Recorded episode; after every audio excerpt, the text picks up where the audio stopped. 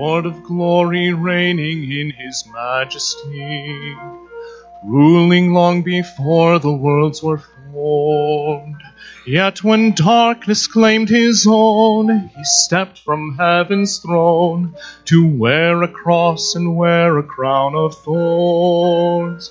So high the price he paid, the nails, the cross, the grave, such pardon he bestowed, such grace he showed.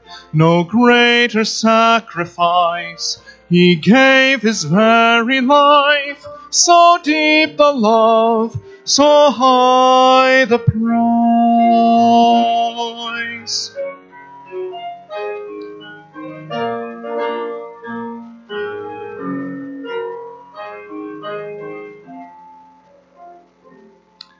Son of God, so willingly he took our place, clothed in robes of frail humanity fragile flesh and blood, priceless crimson flood, offered up for sin at Calvary. So high the price he paid, the nails, the cross, the grave, such pardon he bestowed, such grace he showed, no greater sacrifice he gave his very life, so deep the love, so high the price. Buried like a beggar in a borrowed tomb. Everything for nothing, so it seemed. But death could never stand against the nail scarred hands and power of heaven's resurrected King. So high the price he paid, the nails, the cross, the grave, such pardon he bestowed, such grace he showed, no greater sacrifice. He gave his very life, so deep the love, so high the price, so deep the love, so high the price, so high the price.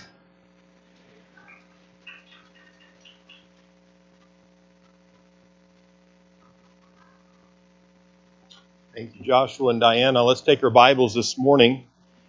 Turn to John chapter 15, 15th chapter of the book of John.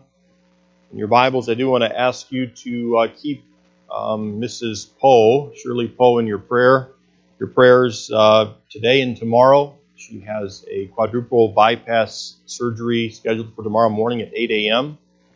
Um, we are asking that there be no visitors at this point. Um, for several days afterward, just to give her time to recover, get her strength back. And uh, if you're inclined to uh, pay her a visit, if you're a close friend of hers and you'd like to pay her a visit, I'd ask that you talk with her daughter Tracy at some point. You can connect with her, and uh, she'll be able to tell you when it's a good time. But uh, serious surgery, obviously, and uh, be in prayer for both Shirley and Dick Poe.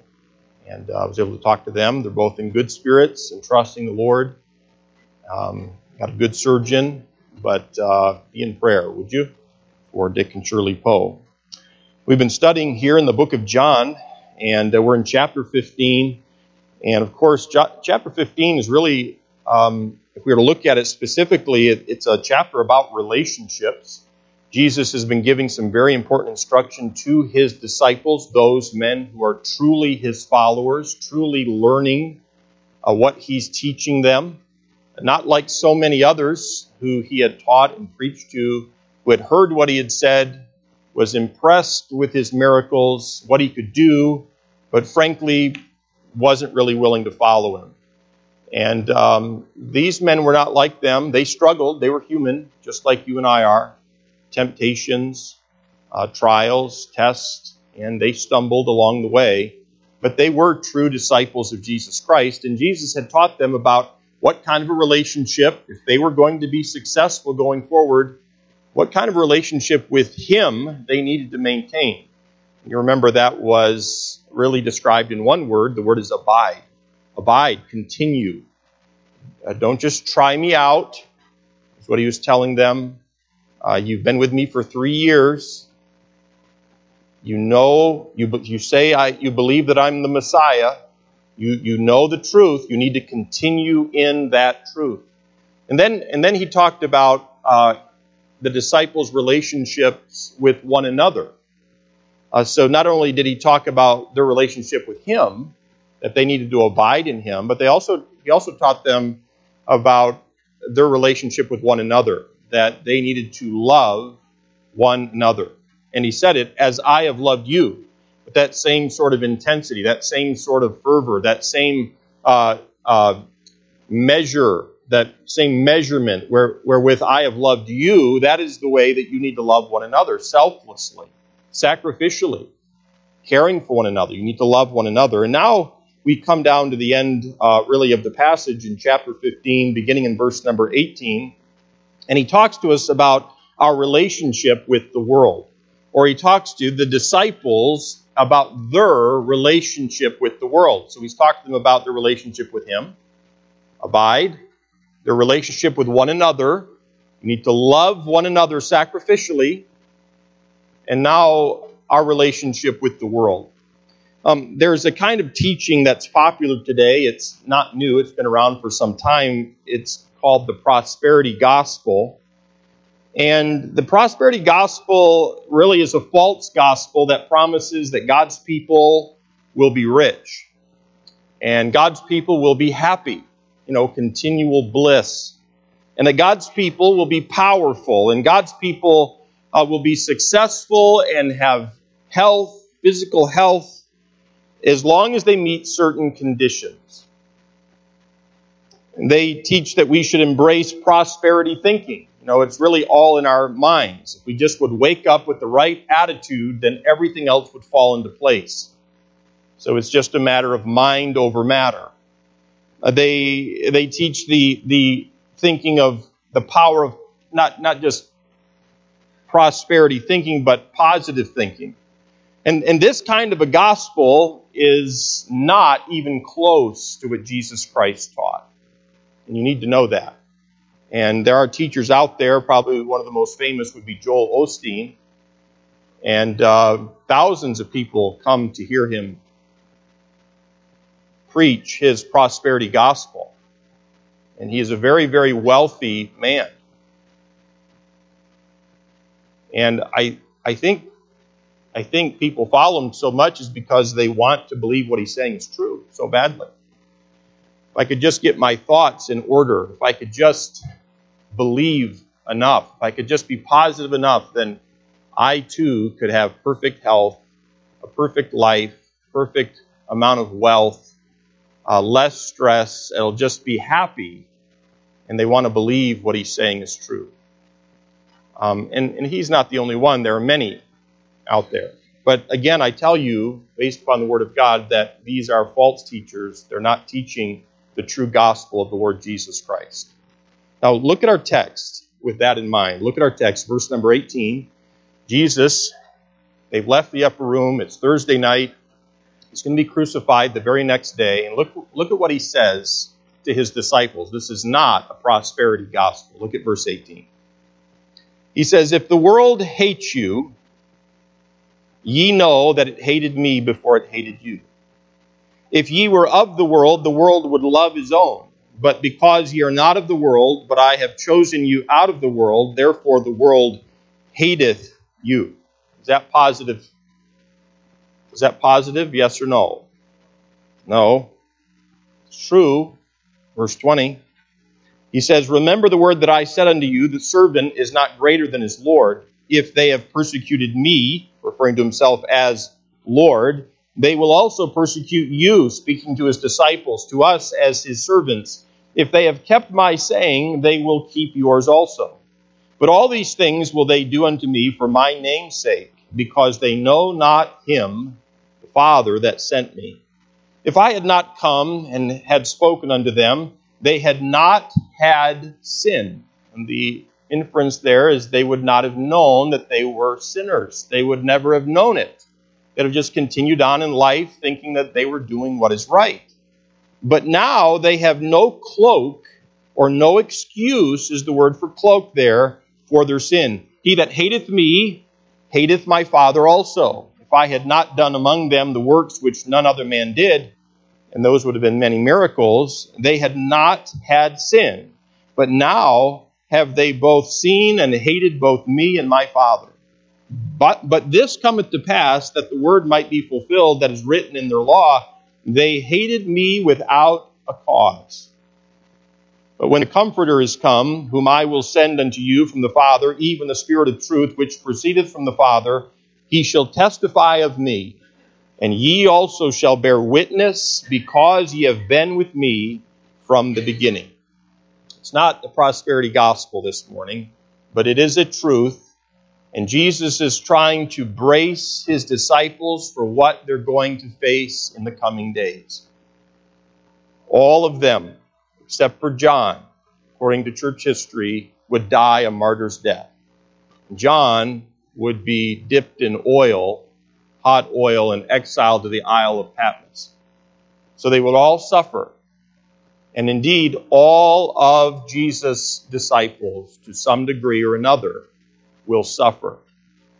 You see, salvation is something that God paid for in full through the death and the blood of the Lord Jesus Christ. Our salvation, the, the salvation of God, cost us nothing. But to be a true follower of Jesus Christ will cost us everything. Let's pray together. Dear Heavenly Father, I thank you so much for your love for us. Thank you for your word. It's been wonderful to study this, even this chapter over the past few weeks about abiding in our Lord and Savior and how He is sufficient for what we need. It's been wonderful to be reminded of how we're supposed to love one another the way that you have loved us by your Son. And now, Lord, this is a hard truth, but we're thankful for it.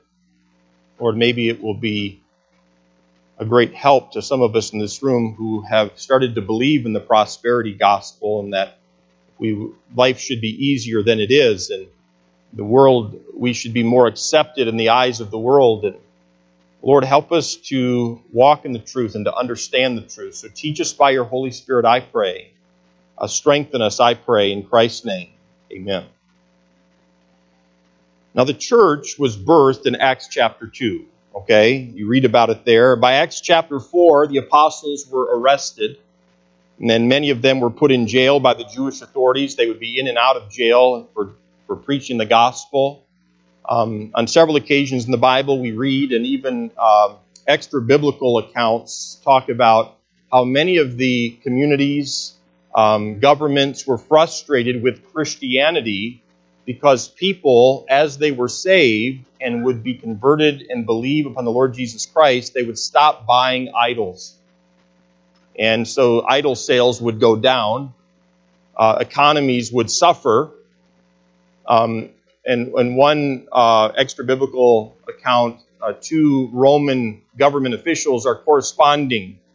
And one government official is um, complaining to the other one that uh, because of Christianity, the temples, the pagan temples, are becoming uh, empty. People are not coming to them anymore because they've believed upon the Christ. Okay? And these were unsaved men, and this was the impact of Christianity. And so there was an animosity, there was a hatred for those who would follow the Lord Jesus Christ. And so in, in Acts 2, the church's birth, Acts 4, apostles are arrested and put in jail by the Jewish authority. In Acts 5, they're in jail again. In Acts chapter 7, a godly, spirit filled deacon of that church is speaking the truth. He's stoned to death. You remember his name is Stephen. By Acts chapter 8, Saul, um, later would become the apostle Paul, Saul was persecuting all of the churches that he possibly could, dragging men and women out of their homes, imprisoning them, having some of them even put to death. They were being beaten. The Jews were the first persecutors of Christians. But it wasn't long before the Gentile world, world began to persecute believers as well. And the Romans persecuted Christians for essentially 300 years to differing degrees over a period of 300 years. And during that time, Christians were tortured, they were crucified, they were thrown to wild animals, they were impaled, they would impale them on a pole, stick the pole in the ground, they would dip the believers in a type of pitch, and they would light them on fire. Nero did that, an emperor of Rome, to light his garden parties. And for a thousand years after that, the Roman system, and specifically Catholicism, and I know in our day, uh, Catholicism is considered a part of Christianity, but they are not true followers of the Lord Jesus Christ.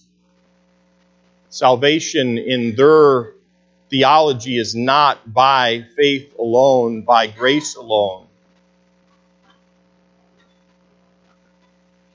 But for a thousand years after the, the 300 years of persecution by the Roman government, the Roman system or Catholicism persecuted true Christians throughout Europe. They would burn people at the stake.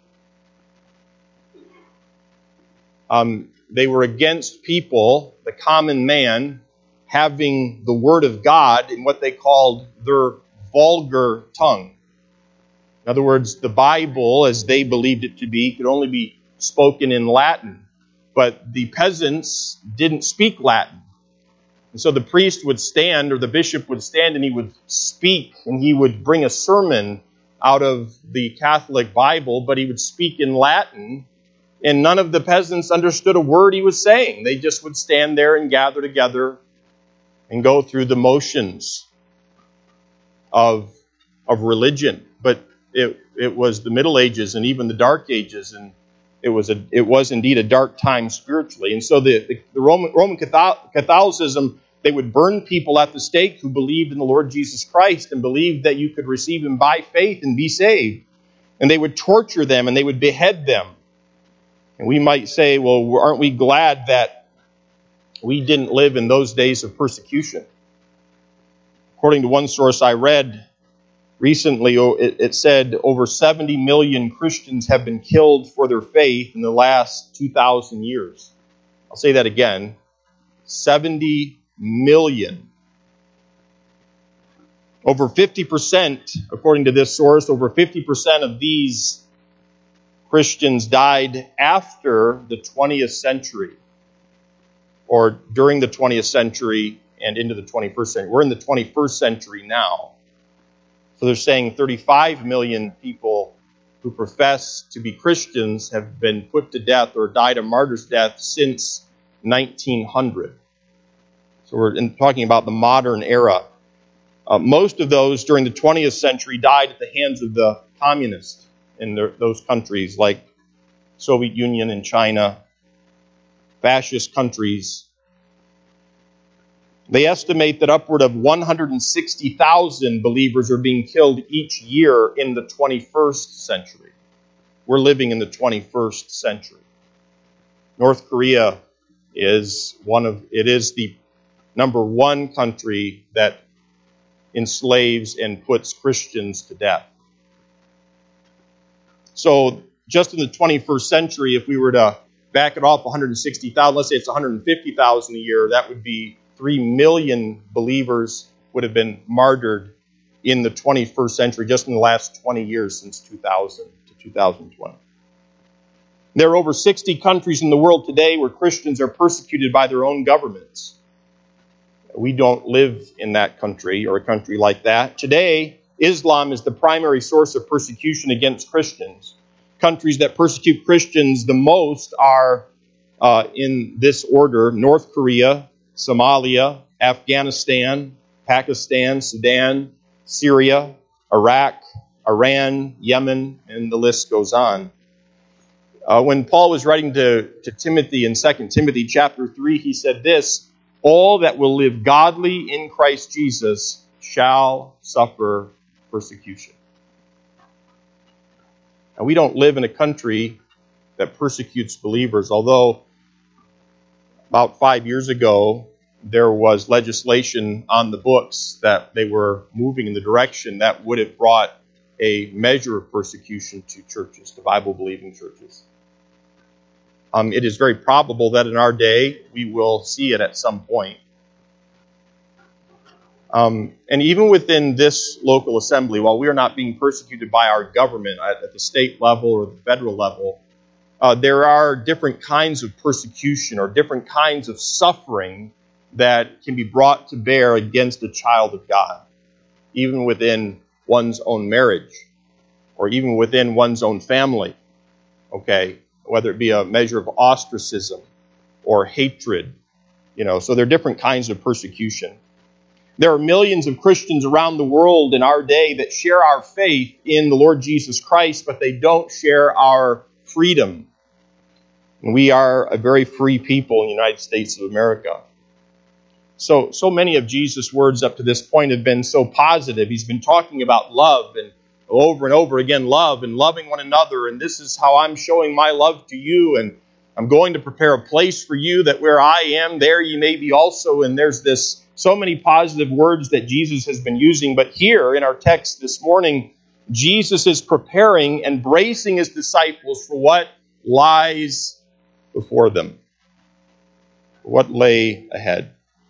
And we need to understand who Jesus is talking about when he refers to the world. He uses it several times in the verses that I read.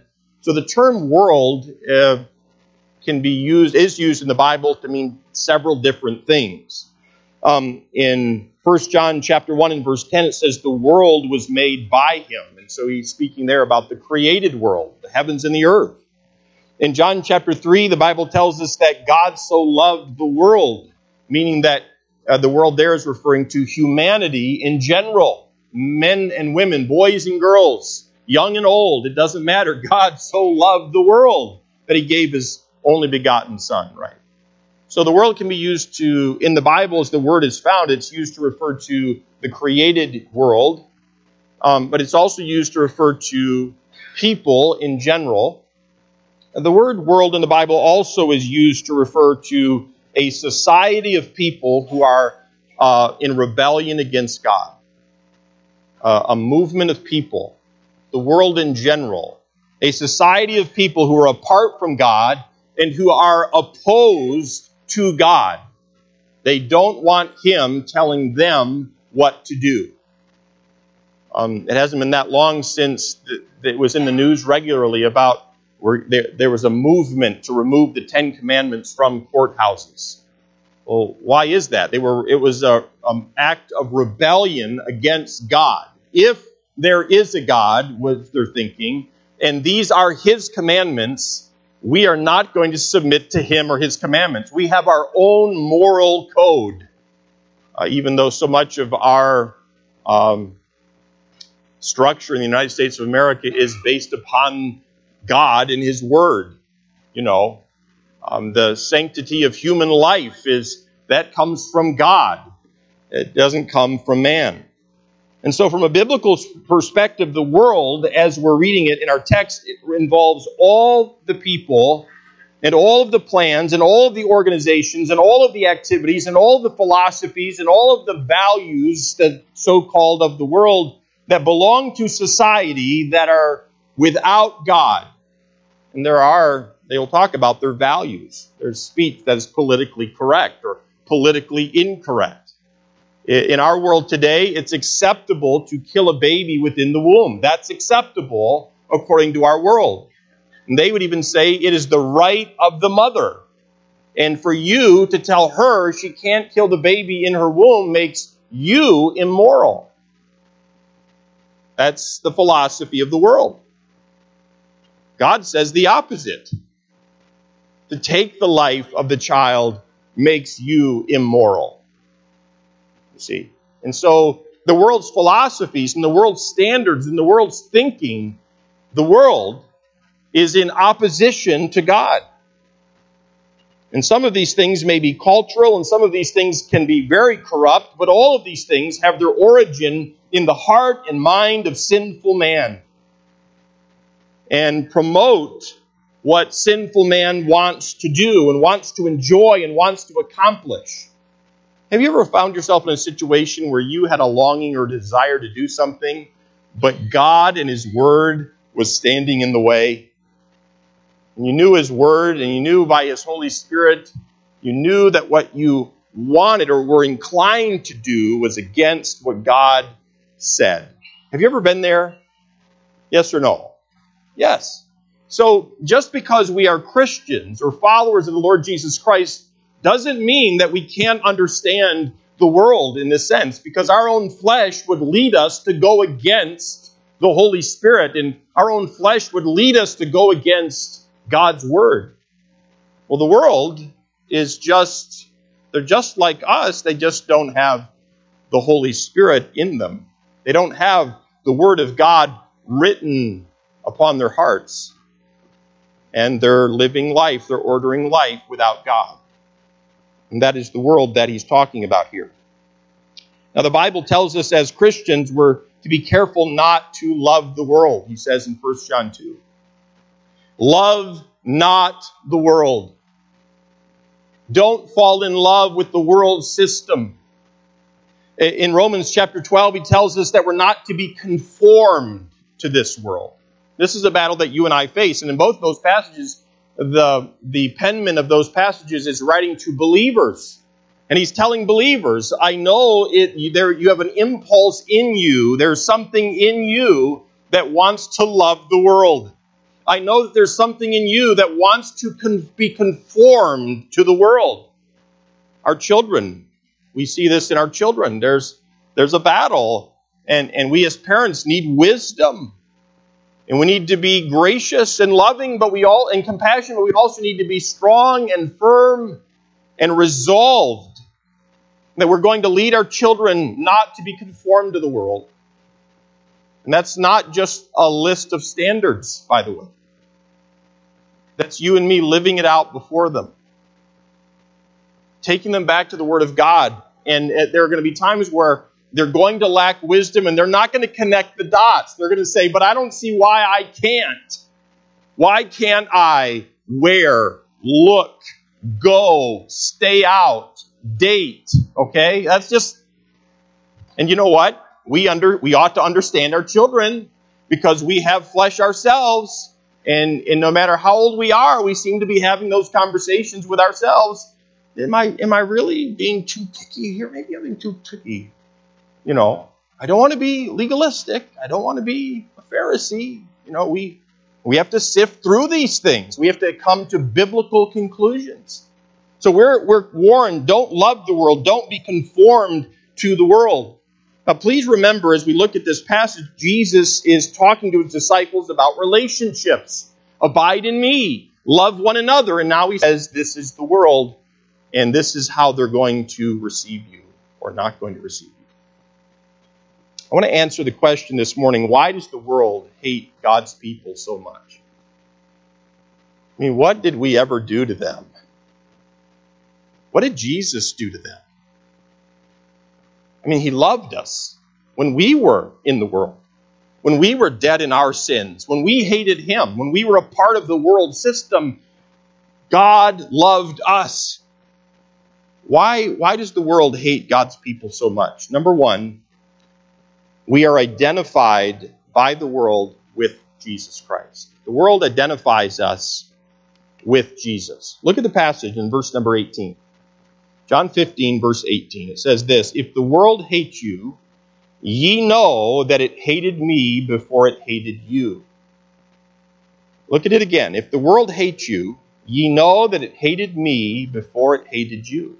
So, part of the, one of the reasons why the world hates God's people so much is that we are identified with Jesus Christ. If they hated Jesus, then they're going to hate those who are identified with Jesus. Look down to verse 20 in John 15. In verse 20, he says this Remember the word that I said unto you, the servant is not greater than his Lord.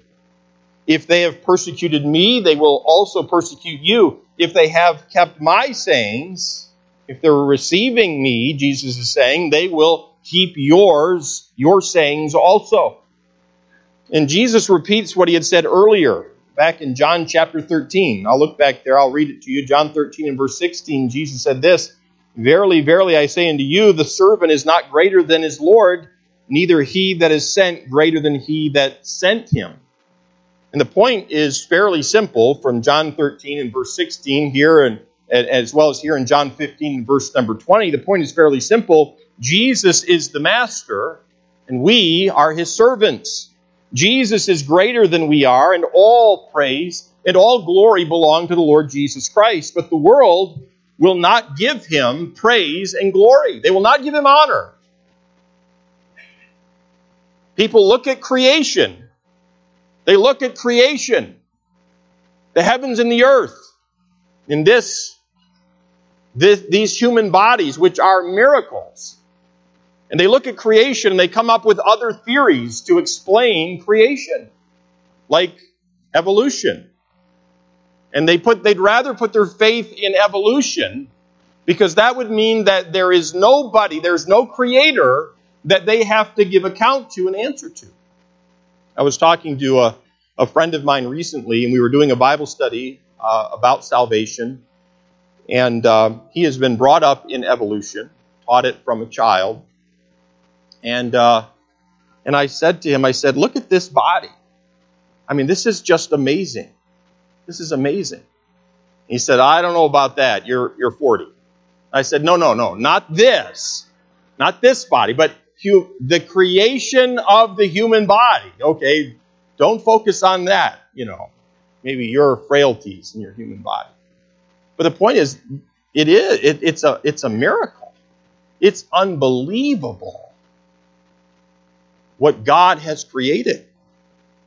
But the world looks for every opportunity to find any, any, any theory to do away with the idea of God. The world hates the Lord Jesus Christ, and so the world hates the followers of Jesus. You know, Jesus didn't escape persecution, did he?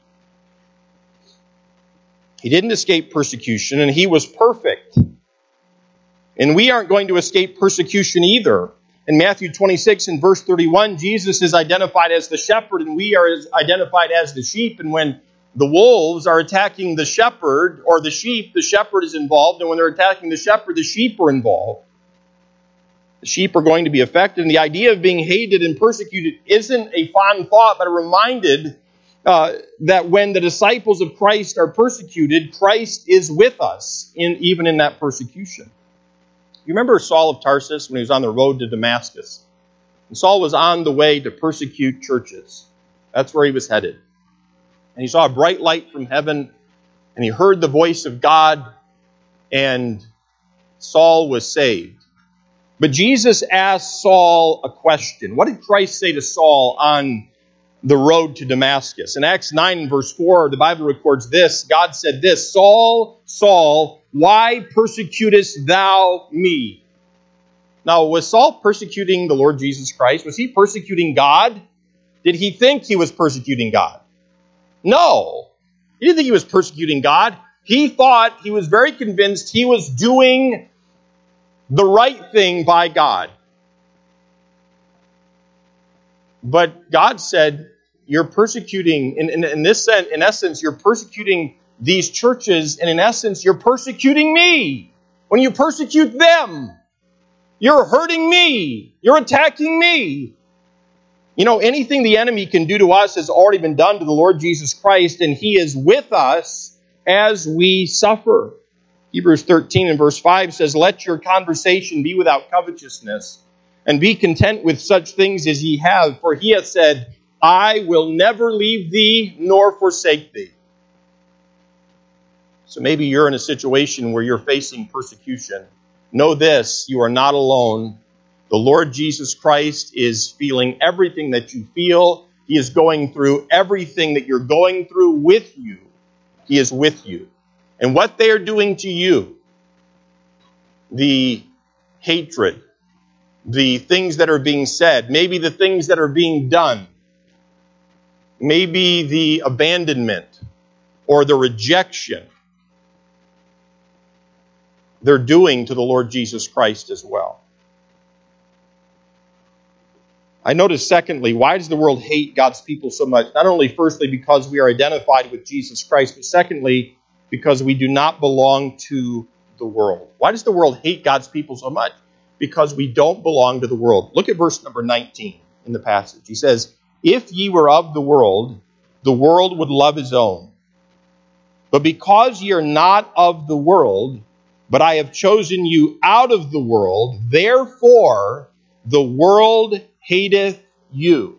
Why does the world hate God's people so much? And Jesus tells us, because you're not of this world.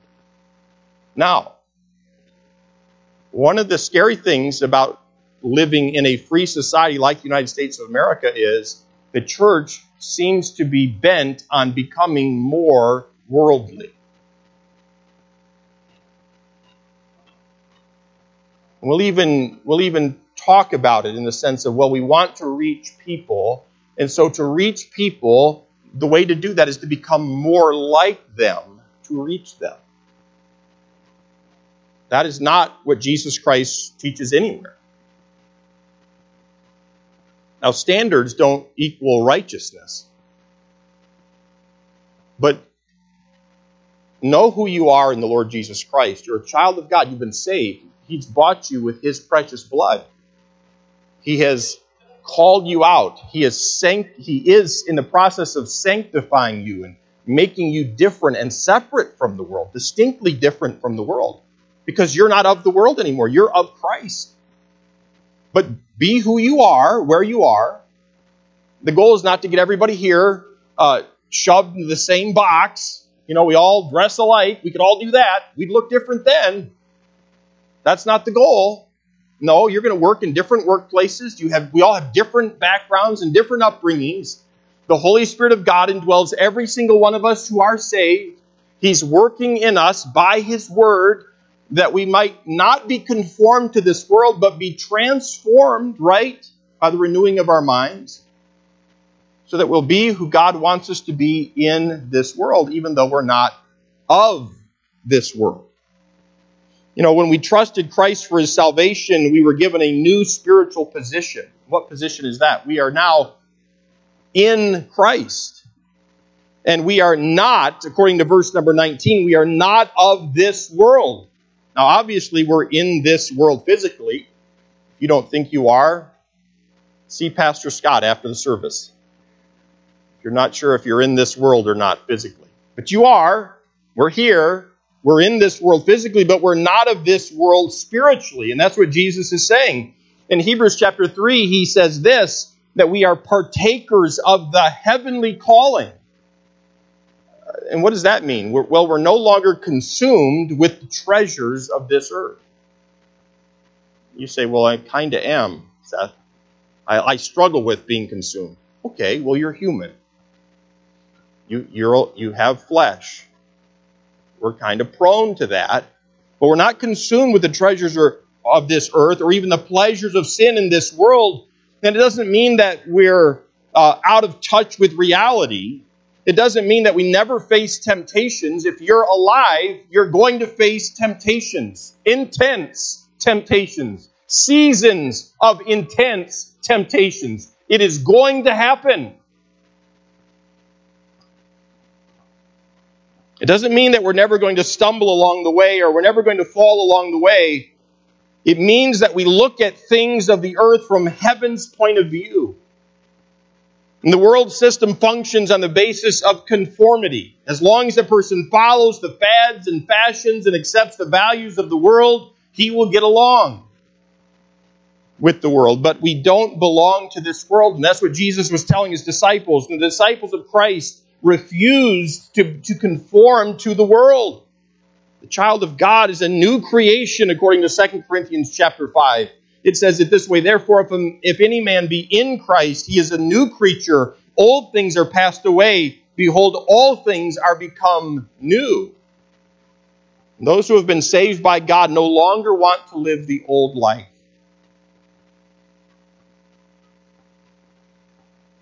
There are times in our walk with the Lord where we are tempted by our own, drawn away of our own lust and enticed.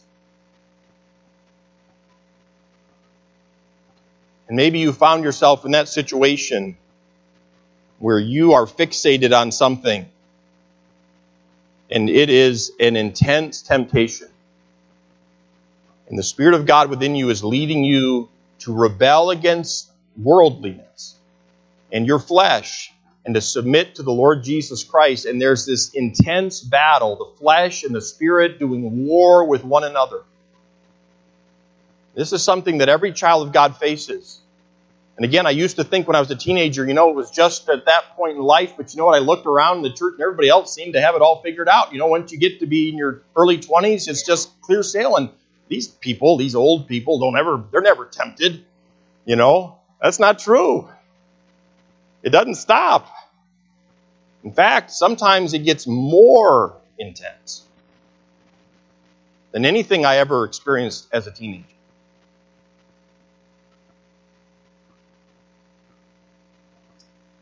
It means that we no longer want to live that life. I know what the Word of God says. I've lear- I'm learning to trust God and that His ways are best. And so when I'm tempted by my own flesh, and there's a part of me that wants so badly to run after it, and that's the old man, yet in my right mind, in the Spirit of Christ who lives within me, I want to obey God. I want to live my life for Him. I don't want to go back. I don't want to sow to the flesh. You see, this is the difference. First Peter talks about this. In First Peter chapter 4 and verse 1, Peter says this, For as much then as Christ hath suffered for us in the flesh, arm yourselves likewise with the same mind.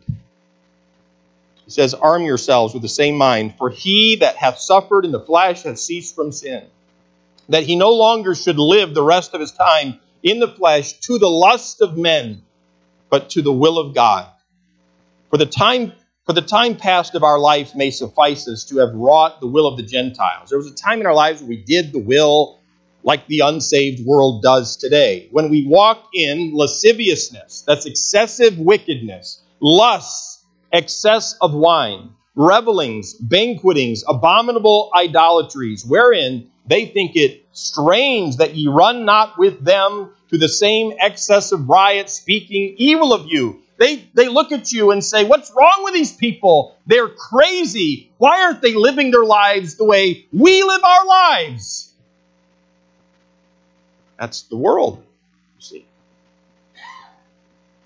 We don't belong to the world anymore, Jesus is telling his disciples. And these men, remember, they're brokenhearted. They're worn out. They're discouraged. Life isn't panning out the way they thought it was going to pan out. This isn't the way it was supposed to go. Christ, you're supposed to set up your kingdom, and now you're leaving us? And they're not the most united bunch. They haven't been loving one another the way Christ has loved them. Now Christ is saying it's going to get worse, actually, before it gets better. The world is going to hate you the very same way they hate me. And this is all happening after the Lord's Supper has taken place, the Passover feast.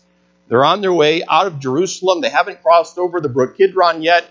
On the other side of Brook Kidron, and the disciples don't know this, they're going to go up into the Garden of Gethsemane, and Jesus is going to be betrayed with a kiss. They're going to fall asleep and leave him there alone in agony. This is all happening. This is what Jesus is telling his disciples who he loves very much. He's saying, You need to know, you need to brace yourself for what's happened, what's ahead for you, and that is the world's going to hate you. You know, Christ tells us that we're the salt of the earth and that we're the light of the world. But a dark world doesn't want light, and a decaying world doesn't want salt. And the point is this a child of God is not just out of step with the world, he is out of place. And the songwriter wrote it, we're pilgrims just passing through. This world is not our home. We're just passing through. Now, some of us in this room, we found a way to get quite comfortable. We've kind of nestled down in this world. And I'm not saying we should go through this world, you know, I'm not saying, Pastor's not saying if you if you're caught smiling, he's going to be like, you must like it here. No, no. I hope you smile. The joy of the Lord is our strength. Um, God has made all things for us to richly enjoy. Okay, so enjoy what God has given us to enjoy. But there ought to be a sense of, I don't really fit here. I don't really fit. I don't fit in. A good illustration for this might be uh, if you were if you have your child enrolled at a public school, and the majority of children there in that particular public school are unsaved. And that would vary on the public school and the region of the country.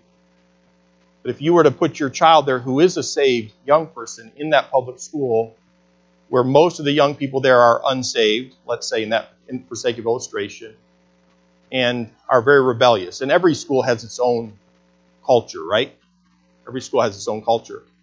So let's just say, for sake of illustration, this particular public school has a very wicked culture. And uh, there's a lot of rebellion, a lot of lying and cheating, stealing, and uh, there's a wickedness there. The, one of the modern terms of our day is bullying, being unkind, right? Being mean to one another. And that's the spirit. But you put your child there, and you're, you're teaching your child to be kind and loving and gracious and forgiving and giving to others. And, and, and yet they're in a place where they really can't trust their classmates. And they're picked on, and they're hated, and they're despised, and they're rejected. Why? Because they don't get to go to that dance. Um, and not just because mom and dad say they can't, but because they don't want to themselves, because they want to follow the Lord, and they're concerned that by going there, that might compromise some things, and that Christ wouldn't want to be a part of that, doesn't, therefore doesn't want them to be a part of it. And, and if they're in a car riding along with a classmate, you know, the music is not, they can't participate, and so they become, they begin to be hated for who they are, a Christian, a Christ follower, someone who loves God, someone who wants to keep themselves pure and and, and morally they're trying to keep themselves pure and not give themselves over as maybe the vast majority of the school is just going hog wild into immorality. And, and we can see it in this illustration that that young person would begin, they would be identified. Oh yeah, they're they're weird, different. Yeah, they don't they don't listen to that. They wouldn't know. You know, they make jokes around them, and well, they wouldn't know that the joke is they don't get to watch that. They wouldn't watch that show. The danger for us as Christians in this world is there's a continual pull in all of us, not just in a public school, but in this world, no matter our age, there's a continual pull to be like the world, to think like the world, to act like the world, to be entertained like the world. And we almost, there's this, this there's this pull uh, within us, even pulling us more toward the world. We want to have a, a, a brand of Christianity that the world accepts. And the question I have for you and me this morning is should that be our concern? That the world would look at us and say, oh, wow, he's cool. That's a cool family. They're Christians, but they watch what we watch too. They're Christians and, and they use language like we use it too. They're Christians, but but they're they're not they're not judgmental. They don't they're not they don't think better I'm not saying we should be judgmental. I think you know that. We are to be righteous. We are to follow the Lord Jesus Christ. We are to love Him and obey Him and His commands. So, why does the world hate us? Well, they hate us because we are identified with Jesus Christ. They hate us because we don't belong to them. And thirdly, they hate us because the world is spiritually ignorant and blind. Look at verse 21. He says this Jesus says, But all these things will they do unto you for my name's sake, because they know not him that sent me. Why does the world hate God's people? Because they don't know God Himself. Now, many people in the world will say, Yeah, I believe there's a God, but they don't know Him. They don't have a relationship with him. They don't they haven't experienced his love. They haven't received his love. They haven't recognized his love. If we were able to ask the religious leaders in Jerusalem if they knew God, they would have declared vehemently that they did. In fact, we studied a couple of passages where they were, and Jesus looks at them and says, You don't know him. And they're debating Jesus, and they're saying, He's our God. You can't speak of the Father that way. He's our God. And Jesus is saying, He's my Father, and you don't know Him. You don't know Him. You think you know Him. You have no idea who He is. And they had been saying that they had known God for centuries. And Jesus said that they would persecute and hate His followers because the world didn't know the Father, and therefore they couldn't possibly know Him. Look down to chapter 16 in our passage. Look down to verse 3. Jesus says this, and these things will they do unto you because they have not known the Father nor me. You know, the Jewish religious leaders knew a lot about God. They knew a lot of Scripture. They knew a lot of the law, but they didn't personally know God.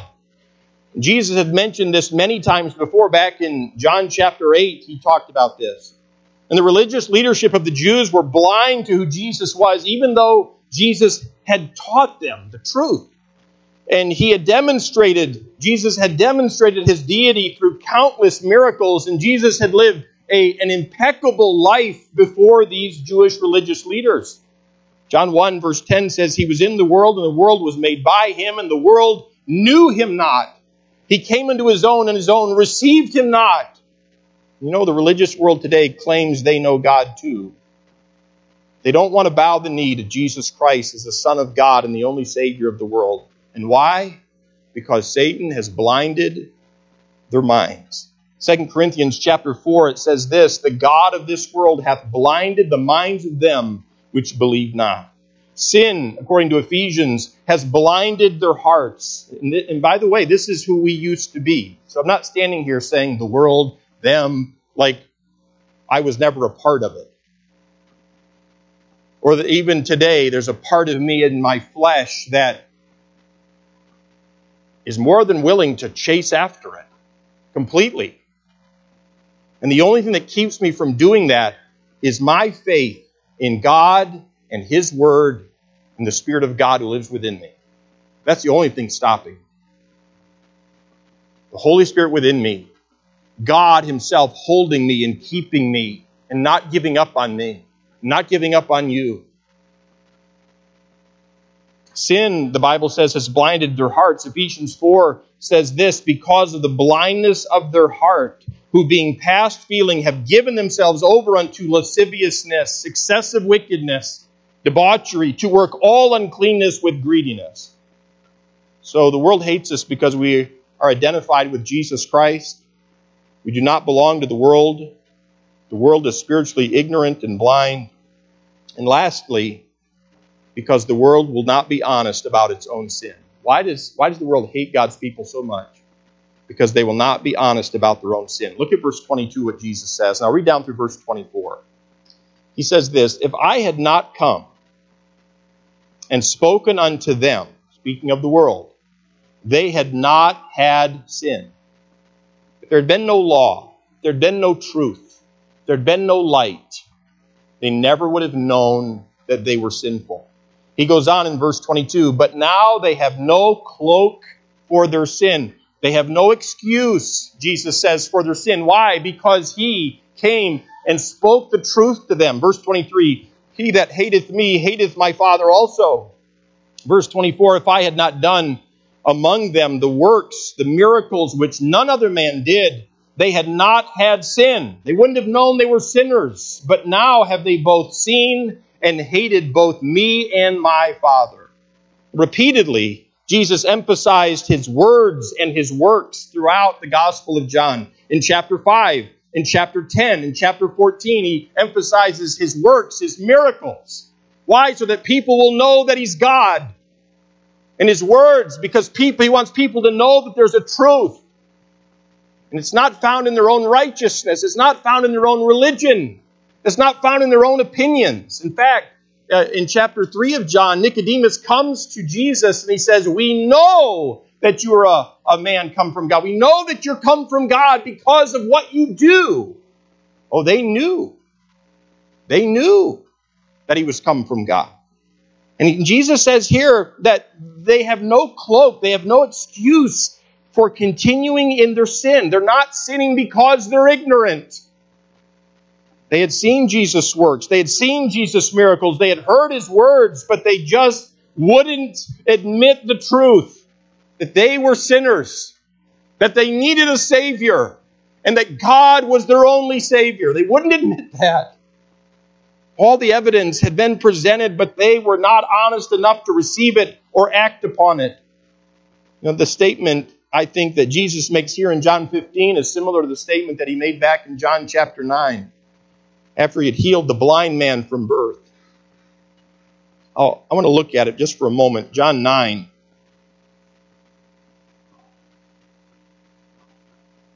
It's in verse 39. John chapter 9, verse 39. Jesus heals this blind man who'd been blind from his birth. And in verse 39 of John chapter 9, Jesus said this, For judgment am I, I am come into this world, that they which see not might see. So the blind can see, Jesus says. That's why I'm coming to this world. And that they which see or think they see, is what Jesus is saying, might be made blind. And some of the Pharisees which were with him heard these words and said unto him, Are we blind also? I mean, this man needed something. He was blind from birth, so he needed to be given sight. But are you saying we're blind too? I mean, we're not blind. And not only are we not blind physically, but we're not blind spiritually. We know. They're so arrogant. And Jesus in verse 41 said unto them, If ye were blind, ye should have no sin. If you thought you needed me, Jesus is saying, you would be forgiven. You would be saved. But now ye say, We see. And Jesus says, Therefore, because you say you see, because you say you have no need of the truth, he says, Your sin remaineth. Those are terrible words. Your sin remaineth. You're still dead in your sins and trespasses against God. You're still bound for hell for all of eternity. Why? Because you think that you can see. How terrible. How terrible. Back in our text in chapter 15, you know, those rich, wealthy, religious men admitted that Jesus healed the blind man, but they they would not follow the evidence to its logical conclusion. They wouldn't put their trust in him. They talked to a man who could, who could make a man who was blind from his birth see, and yet they were not humble enough to receive his salvation for themselves. That's, that's who the world is. And Jesus told them that they were the ones who were blind, and they admitted that they had seen a miracle, but they were, and Jesus is saying here, they're not sinning in ignorance. They're willfully choosing not to believe in spite of the floodlight of evidence around them. Why? Because that light revealed their own sin and they didn't want to face their own sin honestly. Peter said this in 2 Peter 3 and verse 5. He said this, For this they willingly are ignorant of, that by the word of God the heavens were of old, and the earth standing out of the water and in the water. Peter says they're willingly ignorant, even though they look at creation. Look at verse 25 of our text, John 15. But this cometh to pass that the word might be fulfilled that is written in their law. And he quotes here from the Psalms They hated me without a cause. Jesus quotes from Psalm 35, I think Psalm 69 as well, says the same thing. The world hated Jesus, and he tells his disciples this they've hated me without any cause, without any reason. Proverbs 29 and verse 27, the latter part says this He that is upright in the way is abomination to the wicked. The person who lives a righteous life makes the ungodly and the wicked nauseous and sick to their stomach. They can't take it. They hate it. And they hate those who are righteous. So, Trinity Baptist Church, we live in this world, don't we? but we're not of this world. When you leave here later today after our potatoes and our one o'clock service, when you leave here later today, you go back into the workplace tomorrow, work there all week, you, you face the opposition that you're facing. Remember this. Remember this. I live in this world. That's where I live. But I'm not of this world. I belong to Christ. I'm in Christ. And as we go out to live in this world every day this week, we ought to be preaching with our lives and our lips against sin. Use wisdom and discretion. Speak the truth in love. Live your life following the Lord Jesus Christ, and it will be a sermon. And you'll be hated for it, for doing the right thing and being honest when you could lie, and, and your other employees might go along with it because that would be common. It would make sense to do, to lie in that situation. Don't do it. Live your lives warning of God's judgment and of hell to come. Preach the salvation of God. Live out the gospel. What is the gospel? Death, burial, and resurrection of Christ. In other words, die to self. Don't do what you feel like doing. Live like all of your sins have been taken away and buried in the depths of the deepest sea. Live like you've been saved, like I've been saved, to live our lives to serve the Lord. That's the gospel. Tell of God's mercy and love and grace. And how can we expect the world to respond to the righteousness of God in us? Well, one of two ways they'll respond. Either they'll see Christ in us and believe upon him and be saved themselves, or two, they'll hate you. They'll despise you. They'll, they'll, they'll accuse you of being uh, uppity. They'll accuse you of being self righteous and judgmental, and they'll accuse you of those things. And even though you're not judging anybody, you're just living following the Lord. You see, the light exposes darkness. Salt preserves and can preserve a society. But if a society doesn't want to be preserved, then salt is the problem, you see. In 1 John chapter 3, John writes this. He says, For this is the message that you heard from the beginning, that you should love one another. And then he says this, not as Cain, who was of that wicked one and slew his brother Abel. And then John asks, Wherefore and wherefore slew he him? Why did he kill him? Because his own works were evil and his brother's righteous. Marvel not, my brethren, if the world hates you. Why did Cain kill his brother? Because his offering was wicked and Abel's was righteous. Why did Cain kill his brother? He says here, because Cain was of the wicked one. He was of the wicked one. In Philippians chapter 2 and verse 14, he says, Do all things without murmurings and disputings, that ye may be blameless and harmless, the sons of God, without rebuke, in the midst of a crooked and perverse nation, among whom ye shine as lights in the world. In Colossians chapter 1, he tells us that we have been delivered from the power of darkness. And I'll close with this the ruler of the kingdom of darkness isn't happy at all about you and me being delivered from his kingdom. You know that?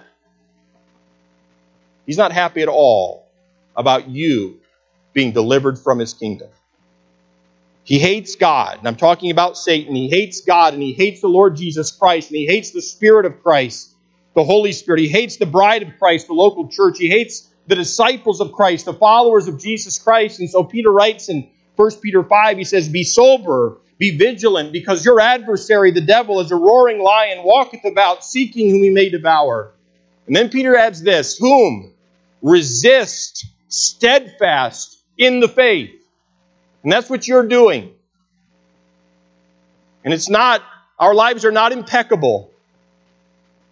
Not a one of us sits here without sin, without falling along the way. But he says, Whom resist, steadfast in the faith. How do we resist the devil? Well, it's something you have to continually do, and we do it by taking God at his word and believing God's words to be true and his promises to be right, even though the world around us is saying, Come on, what are you doing? Why would you live that way? What about your happiness?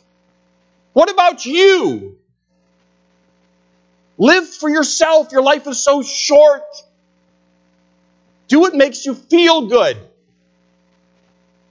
Why would you discipline yourself? Why would you uh, why would you why would you follow God and his word? It's so outdated. He says, Whom resist steadfast in the faith? Why? Knowing that the same afflictions are accomplished in your brethren that are in the world. I'm going to stop there, but in verses 26 and 27, Christ begins to tell them something he's going to expound upon in the next chapter. He's going to tell them, I'm sending a comforter, my comforter to you. And the Holy Spirit's going to be a witness. He's going to enable you to be a witness to the world in which you live. And this is very comforting and it's wonderful. It's reassuring that as we go out into the battlefield, a world that hates God, a world that hates the Lord Jesus Christ and all the followers of Christ, we don't go alone. You don't go alone. And though we'll disband here and this congregation will disassemble and we'll all go our separate ways, we'll face different temptations throughout this week, every single one of us. And though there might be mockings or accusations, ridicule that might come our way, we are not alone. And that actually Christ lives within us by his Holy Spirit. And the question then is only this Will I yield to the Lord Jesus Christ and stand for righteousness in a wicked world? Or will I give in to myself? I want you to take your hymnals and I want you to turn with me to hymn number 487. 487. I'd like to end by singing. It's a short hymn. I'd like to sing all four. 487. If you have your hymnals there, would you stand with me to your feet? I want to look at this hymn for just a moment before we sing it. Sometimes we sing these hymns and we have no idea what they're saying. In verse 2, he says this He says, I will go with him, with the Lord Jesus Christ, through the garden. What garden do you suppose he's talking about? The Garden of Gethsemane. What happened in the Garden of Gethsemane? His disciples fell asleep and Jesus was alone. And there are times that you and I feel alone. And the hymn writer, and what I'm asking you to sing is this I'll go with him through the garden. If I feel all alone, I'm going to keep going with him. In verse 3, he says this I'll go through him, I'll go with him through the judgment. What judgment is he talking about? Well, what happened after Jesus was betrayed? They took him into judgment. And they were breaking their own laws to do it. And again, he was all alone. He was mocked and ridiculed. He was, he was accused over and over and over and over again. And the very people he came to save are rejecting him and accusing him. They're denying him. And what we're going to be singing is, Lord, even if I'm all alone, even if the people that I love and care for the most are rejecting the truth, I'm going to go with you through the judgment. So let's sing all four here this morning.